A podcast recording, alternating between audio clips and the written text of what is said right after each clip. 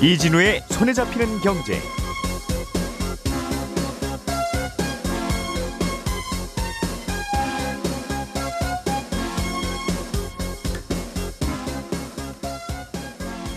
안녕하십니까 이진우입니다. 요소수 부족 사태가 여전히 해결의 실마리를 못 찾고 있는 가운데 시간이 흐르면서 상황은 좀 더 나빠지고 있는 것 같습니다. 정부가 호주에서 요소수 2만 리터를 군 수송기를 동원해서 실어오는 걸 검토하고 있고 유통업계나 물류업계는 여러 가지 새로운 방안을 시도 중이긴 한데요. 이 관련한 몇 가지 소식들 저희가 취재한 내용을 바탕으로 좀 몇 개 전해드리겠습니다.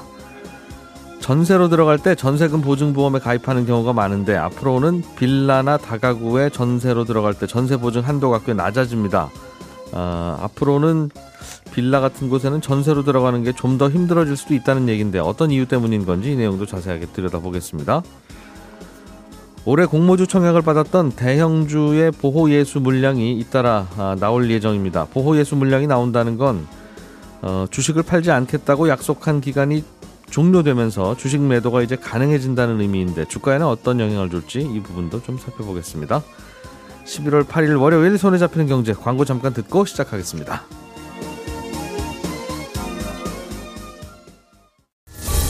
오늘의 뉴스를 프로파일링 합니다.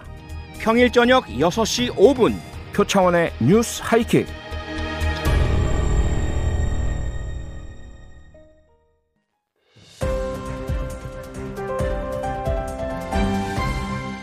이진우의 손에 잡히는 경제. 네, 경제 뉴스들 또 추려서 정리해드리겠습니다. 손에 잡히는 경제 박사훈 작가, 김현우 행복자산관리연구소장 그리고 오늘은 고란 기자와 함께합니다. 어서 오세요. 네, 안녕하세요. 자, 오늘도 요소수 이야기를 먼저 좀 업데이트를 해드려야 되겠습니다. 네. 어, 정부가 호주에서 요소수 2만 리터를 군 수송기를 동원해서 실어오기로 했다는 뉴스가 있어요. 네, 2만 음. 리터는 근데 이게 차량 한 대당 10리터씩 넣는다고 가정하면 예. 2,000대에 정도밖에 안 되는 물량이라서 예전 같으면 한 1,500만 원 주면 이제 살 수 있었던 대략 그 정도 뭐 그 정도였을 텐데 사태 해결에는 사실상 거의 도움이 안 되는 물량이긴 합니다만 예. 그리고 2만 리터 실어오려고 더 많은 연료를 사용하는 군 수송기를 띄워야 할 만큼 지금 상황이 굉장히 급박하다는 의미일 거고 예. 또 그거 말고는 사실은 지금 다른 대안이 없다는 얘기이기도 합니다.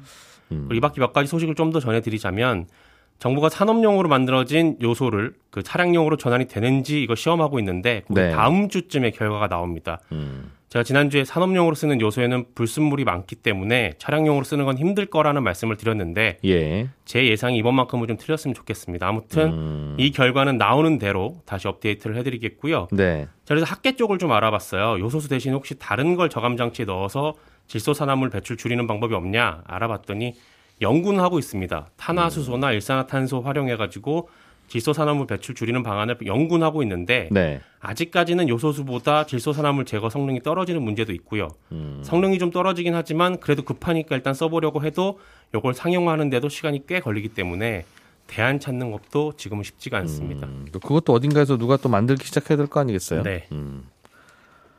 이게 공장 요소 공장이 지금 우리나라에 없어서 그렇잖아요. 네. 중국에서는 요소를 어떻게 만드는지 물어보니까 석탄을 일단 볶아서 네. 물을 좀 부어서 볶으면 칙 이제 그게 네. 올라오면 그 가스를 거기, 잡죠. 예, 그 가스에서 수소가 나오면 네. 그 수소랑 공기 중에 질소는 엄청 많으니까 네. 그거랑 결합시켜서 암모니아 만든다고 하던데 네.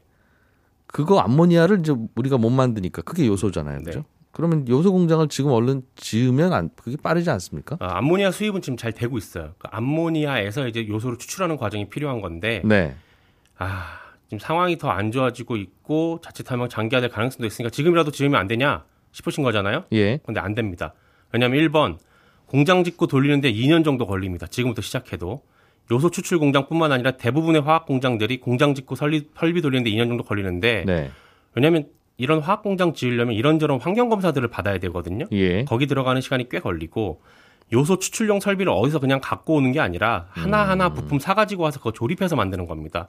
그러니 설비들 가지고 와서 조립하는데 시간 걸리고 2번 지금 상황이 너무 급하니까 이런저런 규제들 좀 완화하고 설비도 좀 빨리 구해서 최대한 빨리 진다고 해도 음. 다 지은 후에 요소수 수입이 재개가 돼버리면 아 또 중국산이랑 가격 경쟁하니까 또 망하겠죠. 그 망합니다. 공장 지은 음. 기업, 기업들 입장에서는 그때부터 공장 돌리는 게 손해라서 음. 기업들 입장에서는 지금 급하다고 공장을 함부로 지을 수는 없는 겁니다. 예. 그래서 공장 짓는 게 어렵습니다. 그럼 어떡하나요? 지금 지금 당장 급한 것들이 이제 물류 업체들 네. 큰 트럭으로 뭔가를 날라야 되는 물류 업체들일 텐데. 네. 예. 그쪽은 그럼 어떻게 좀 고민하고 있습니까? 그것도 알아보니까 예. 아이디어를 낸게 뭐냐면요. 수입업자들 통해서 요소 수를 구해오는 겁니다. 그러니까 지금 중국에서 수출 맡고 있는 건 요소거든요. 예. 이걸 수출하면 자기들 비료 만드는 게 부족해서 지금 맡고 있는 걸로 보이는데 예. 이미 만들어진 요소 수가 있을 거 아니겠습니까? 중국에서도. 그렇죠. 그 요소 수를 가지고 와보겠다라는 겁니다. 아, 그거는 수출 금지가 아니에요? 중국? 아직 아직 금지 항목에는 안 올라가 있습니다. 아, 약간 좀 무겁긴 할 텐데 네. 하기야 뭐 군수송기까지 띄울 판에 뭐 그거 있으면 사오면 좋죠. 그렇죠. 배로 컨테이너 실어서 갖고 오겠다라는 건데 예. 수출입 전문으로 하는 업체랑도 얘기를 해보니까 중국에서 요소수 대량으로 팔겠다는 업체가 있어서 컨택을 하고 있다고는 합니다. 아, 이거 자칫하면 자, 잘못하면 사기인데 이런 거. 지금 중국 쪽이랑 물량이랑 가격 어. 협상하고 있는데 예. 뭐 요거라도 좀 들어오면 그래도 좀 나아질 거란데 말씀하신 것처럼 지금 변수가 되는 게 뭐냐면요. 음. 수출하겠다고 했다가 중국 업체가 갑자기 마음을 바꿀 수도 있고요. 가격을 확 올릴 가능성도 있고요. 이게 아마 싸게는 안 줄 거예요. 중국에서 제가 듣기로도 왜 요소를 바깥으로 빼 나가는 걸 막느냐 막았느냐고 따져 보니까 장 그러니까 지난달부터 유럽 쪽에서 천연가스 가격이 올라가는 바람에 네. 유럽에서 요소 공장이 잘 안 돌아가기 시작했고 네. 그래서 유럽에서 한 두 달 전부터 중국에다가 우리한테 요소, 요소 좀 더 팔아라. 음. 그래서 중국에서도 업자들이 아 유럽에서 비싸게 사주겠다고 하니까 그냥 중국에서 쓸 것도 다 내다 팔았다는 거예요. 네. 그래서 스톱 시킨 거라서 네. 아무튼 전 세계가 지금 우리만 요소 없, 없는 게 아니라 네. 전 세계가 다 부족이라 그렇습니다. 싸게 사올 방법이 있을까 하는 생각은 드네요. 10리터에 아무튼, 저희가 만 원이었는데 예. 그거보다 예. 조금 싸게 앞둔 협상을 하고 있긴 합니다. 예. 근데 수입을 하기가 어렵다고 하는 이유는 말씀하신 것처럼 예. 과연 중국에서 수출하는 그 요소수가 제대로 된 요소수인가를 확인하는 과정이 없기 때문에 음. 그쪽 믿고 수입을 했는데 한국 들어와서 통관할 때 검증 받아야 되거든요. 예. 검증했더니 이거는 차량용 요소수가 아닙니다라고 나와버리면 음. 그때는 답이 없기 때문에 예. 어, 이것도 수입을 하는 게 쉽지는 않습니다. 일단 한, 한 10통만 먼저 보내보세요 해야 되겠네요. 10통만 먼저 보내보세요 할 수도 있지만 예. 컨테이너로 갖고 오려면 가급적이면 아주 많은 양을 가지고 와야 그 가격이 그 떨어지고요. 그 10통은 지금 비행기로 실어 와야죠. 지금 군수송기 떴다니까요.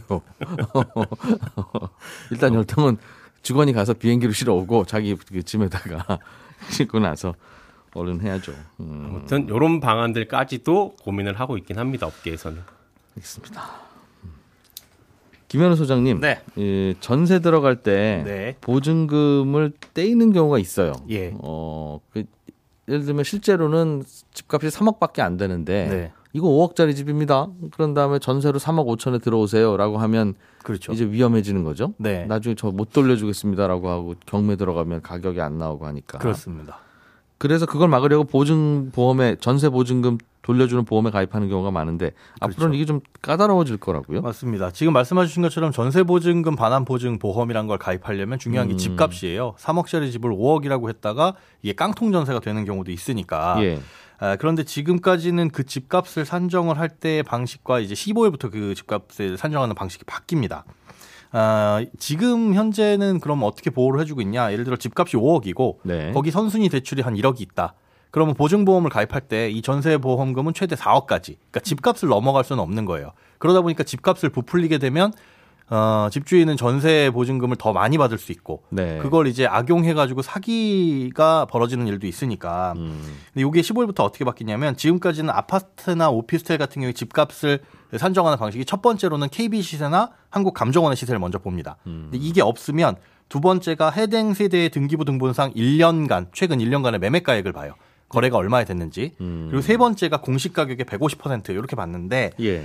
아, 15일부터는 두 번째와 세 번째가 바뀝니다. 그러니까 KB 시세가 없으면 최근 거래 가격보다 공시 가격 150%를 우선하는 겁니다. 음. 그러니까 최근 거래 가격으로 장난을 치는 경우들도 많이 있고 그리고 최근에 거래 가격이 많이 올랐죠. 예, 많이 뛰다 보니까 음. 이게 제대로 된 산정이 안 된다라고 판단을 해서 규정을 잘못 만들었었다는 거네요 그동안. 맞습니다. 네. 그러니까 원래 거래 가격이라고 하는 게 예.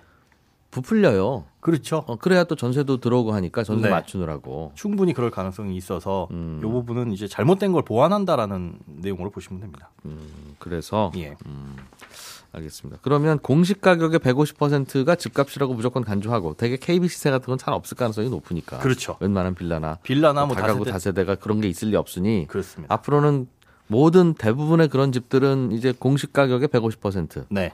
이게 집값이라고 가정을 하는 건데. 예. 집들에 따라서는 그래 그 정도면 집값 되지라고 하는 집도 있지만 아, 굉장히 낮아서 특히 네네. 이제 서민주택일 경우에는 공시 가격 안 올려서 세금 좀 적게 내게 하고 비싼 음. 집들부터 올리자고 해서 그 동네는 잘 안 올랐잖아요. 그렇습니다. 그 이유도 있었죠. 특히나 어. 이제 빌라나 다세대 주택이 그런데요. 이 공시 가격 현실화율이라 현실화율이라고 해가지고 시세 대비 공시가를 이제 근접시키는 작업을 하고 있잖아요. 예. 어, 단독주택 같은 경우는 올해가 이제 평균 53.6%입니다. 시세 대비 공시가가. 음. 어, 요걸 기준으로 계산을 해봤을 때 시세 대비해서 한 80%까지만 앞으로 인정을 받는다. 그러니까 예를 들자면 최근에 5억에 거래된 빌라가 있다. 음. 아, 이거를 이제 평균적으로 공시가가 53.6% 정도로 계산을 한다면 앞으로는 이 집이 5억이 아니라 4억 정도로 80% 가격 정도로 보면 된다는 겁니다. 음. 그러니까 매매가 대비 80% 정도만 집값으로 인정을 받는다라고 머릿속에 넣어 두시는 게 편할 것 같습니다. 음. 그러면 전세금 대출을 거의 잘 못 받겠네요, 그러면. 어, 그렇죠. 전세금 대출은 받을 수 있는데 네. 전세금 대출을 받는다고 하더라도 그 부분에 있어서 어, HUG 주택도시보증공사에 보증이 안 나오겠군요. 예, 반환보증 보험은 가입하기가 어렵습니다. 그러면 은행들은 안 빌려줄 텐데요. 아 이게 보증서 끊어주는 거하고 보증보험하고는 조금 다른 문제라 그리고 네. 이제 HUG뿐만 아니라 HF에서도 하고 있거든요. 주택도시보증공사 말고 주택금융공사. 예. 예. 여기에서도 하고 있기 때문에 이쪽에는 아직 이걸 바꾼다는 얘기는 없습니다. 근데, 근데 HUG가 이걸 바꾸는 이유가 네. 자꾸 사고 나니까 바꾸는 걸 텐데. 그렇죠. 예, 주택금융공사에서 안 바꾸고 있으면 그쪽으로 나쁜 분들은 다 글로 갈 거고. 맞습니다. 뭐 거기도 얼른 바꾸든가 아니면 안 바꿔도 되는 거면 여기서 오버하는 거든가 둘 중에 하나겠죠. 그렇죠. 안 바뀔 예. 가능성은 없는데 지금 보니까 아직까지 공시는 안 돼 있고 음. 어, 15일부터 바꾼다. 가장 먼저 바꾸는 것은 주택도시보증공사 HUG고 만약에 예. 그 이후에 지나가지고 바뀌기 전에 급하게 이제 보증보험을 가입해야 된다라고 하시는 분들은 음. 예, 주택금융공사 상품을 이용을 하실 수도 있습니다. 예.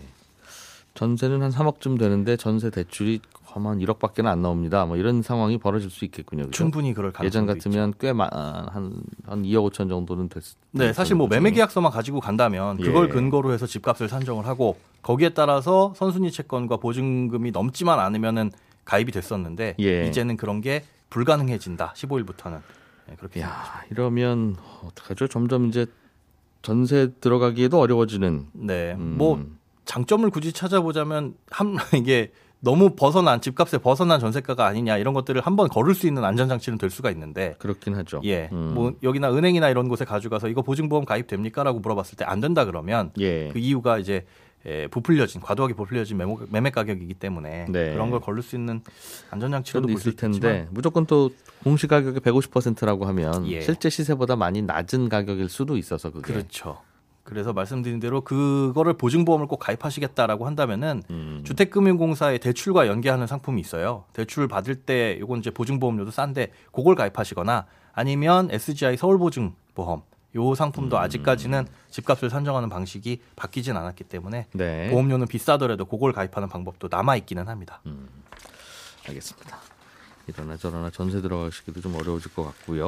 어, 고란 기자님 네. 이번 주에 이번 주부터 카카오뱅크, 크래프톤, 뭐 SKI 테크놀로지 이 회사 이런 회사들의 어, 보호 예수 물량이 풀린다.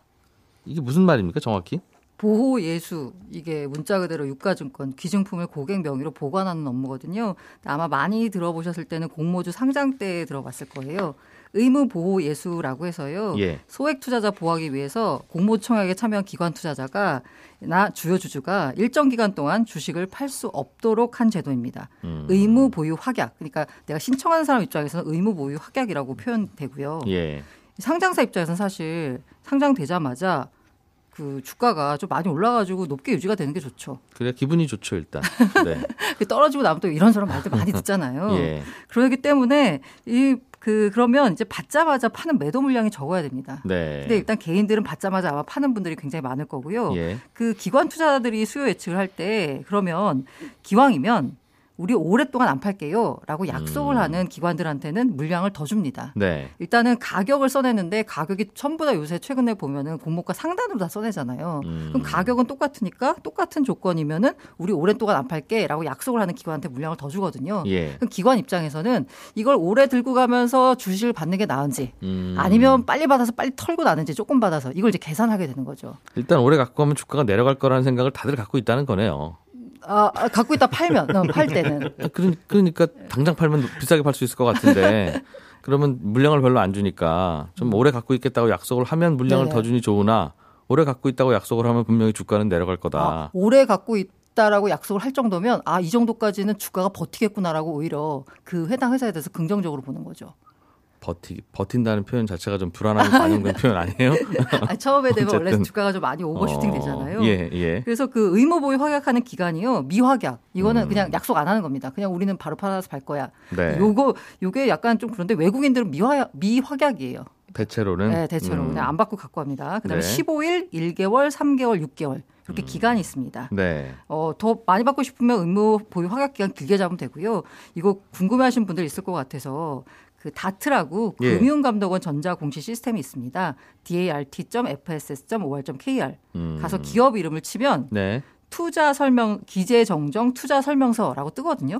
그 회사의 네. 공지에 보면 네, 그게 네. 보면은 처음에 투자 설명서를 냈을 때는 그, 그 가격이나 뭐 기관들 수요 예측을 그냥 예측한 거고요. 음. 기재 정정이라고 하면 그 결과를 이제 올리는 거거든요. 네. 스크롤을 딱 내리시다 보면은 의무 보유 확약 신청 내역 이 네. 기간별로 건수와 수량이 명시돼 있습니다. 음. 근데 요거 말고 기관 말고 대주주 및 기존 주주 의무 보호 예수 기간은 투자 설명서의 제2부 발행인에 관한 사항, 음. 열 번째 그 밖에 투자자 보호를 위하여 필요한 사항 에 가면 맨 마지막에 대주주나 주요주의 보호 예수 예정 주식수 확인이 가능합니다. 네. 그래서 코스피 같은 경우에는요, 이 최대주나 주요주 같은 경우 상장 후 6개월 동안 의무 보호 예수가 됩니다. 예. 그런데 코스닥은 2년이에요. 어, 상장하고 나서도 네. 2년 동안은 팔면 안 된다. 네. 다만 음. 1년이 지나면 매달 최초 보유 주식의 5%까지만 매각할 수 있습니다. 음. 그러니까 5% 5%씩 팔 수 있는 거죠. 예. 이거는 코스닥이 아무래도 조금 더 약간 투자 리스크가 크다라고 해서 음. 대주주에 대해서 또 오랫동안 묶어둬라. 라는 약속인 겁니다. 예, 그게 싫으면 상장하지 말고. 네, 네. 상장이 안 되면 계속 묶이니까 네. 대주주는 이러나 저러나 묶여야 되네요. 어, 알겠습니다. 얼마나 된다는 겁니까? 그 주요한 기업들 카카오뱅크, 뭐 크래프톤 네. 이렇게 많은 분들에게 화제가 됐던 종목들인데 음. 예. 카카오뱅크가 8월 6일 상장했습니다. 3개월 지나서 해제일이 6일이니까 6일 날은 토요일이었으니까 거래가 안 됐겠고요. 오늘 음. 이제 해제가 사실상 되는 셈인데요. 예. 전체 주식의 4.3% 2,030만 주. 이게 기관 물량 포함해서 확약을 걸었던 기존 대주 넷마블 텐센트 회사 주식이 있거든요. 네. 이 가운데 넷마블이 팔 것 같아요. 이게 약간 자기들 자금도 필요한 게 있고 해가지고. 음. 요 물량이 761만 주. 요거 조금 고려하셔야 되고요. 실제로 앞서서 넷마블이 한 번 물량을 정리한 적이 있습니다. 그때 음. 주가가 좀 하락했습니다. 예. 크래프톤 같은 경우 8월 10일 날 상장했으니까 해제일이 10일입니다. 3개월 지난 물량. 근데 여기 같은 경우에는 공모가가 49만 8천 원인데 지금 현재 주가가 보니까 45만 천 원이에요. 예. 그러면 기관 입장에서 손절하는 거거든요. 그래서 음. 아마 물량이 나올 수 있을 가능성은 그다 크지 않다라고 보고 있고요. 공모주 받은 분들이에요, 네네. 분들은. 음, 그러니까 팔면 손절이다 이거죠. 그렇죠. 예. 지금 현재 공모가보다 내려와 있으니까요. 문제가 SKIT입니다. 여기가 5월 11일 날 상장했는데 공모가가 10만 5천 원이고 11일이니까 해제일은 11일이 되겠죠. 예. 여기가 해제되는 물량만 보면 전체 주식수의 74%예요. 허걱 뭐 이렇게 아, 많지? 예. 이게 왜 그래요? 예, 최대 주주 물량까지 더해서 그런 겁니다. SK 음. 이노베이션 물량이 4,363만 주 정도 되고요. 예. 전체 해제되는 물량이 5,292만 주니까 74%다 해서 허걱할 필요는 없는데 문제가 되는 건 그럼 이 물량을 안 나오면 전체 유통되는 물량의 상당수가 나오는데 그게 바로 2대 주주인 사모펀드 프리미어 슈페리어. 예. 여기가 갖고 있는 물량이 8.8% 정도. 음. 이게 시장에 나오는데 이 프리미어 슈페리어 같은 경우에는 실제 공모가보다도 지금 현재 한 200% 정도 수익이 난 상태거든요. 네. 그래서 아마 요 물량이 나오면 SK IT 주가가 많이 떨어질 것 같다. 라고 이미 예상이 되기 때문에 음. 고점 대비 지금 현재 주가가 40% 정도 내려온 상태입니다. 아, 이 물량 부담 때문에. 음. 음. 팔지 안 팔지는 모르는 거죠, 모르죠. 그러니까. 네. 음, 대주주들은 굉장히 많이 갖고 있는데 그분들은 안팔 거라는 거고 최대 예. 주주는 안 팔 텐데 이대 주주가 그 사모펀드면 상, 장 전에 투자했던 네네. 것 모양이군요. 사모펀드면 사업하겠다고 하는 곳이 아니잖아요. 예. 알겠습니다. 이런 걸 체크하려면 말씀하셨던 대로 그 공모할 때의 공시 사이트를 좀 들여다 봐야 되겠어요. 네, 다트에 가시면 예. 투자 설명서 확인하시면 됩니다. 투자 설명서. 알겠습니다. 네, 오늘 전해드린 소식은 또 다 별로 좋지 않은 소식인데 요소수도 요소수지만 전세보증보험 가입 이거 까다로워지면 이미 지금 전세보증보험 가입해서 들어와 계신 분이 만기 됐을 때 아, 이것도 또 과연 연장이 될까 그럼? 그것도 고, 민거리다라는 생각이 드네요. 네, 갱신 시에 어려울 수 있습니다. 미리 어. 움직이시는 게 안전할 수 있습니다. 안 될 수 있다고 판단하고 다른 은행의 다른 보증 기관하고 엮여서 그렇습니다. 같이 빨리 알아봐야 된다. 네. 전세 대출 받으신 분이 혹시 만기 연장하시려면 네. 야, 이거 어려워지겠군요. 알겠습니다. 아, 손에 잡히는 경제는 아침 방송은 여기서 마무리하고요. 11시 15분부터 이어지는 손에 잡히는 경제 플러스에서 저는 한 번 더 인사드리겠습니다. 이진우였습니다. 고맙습니다.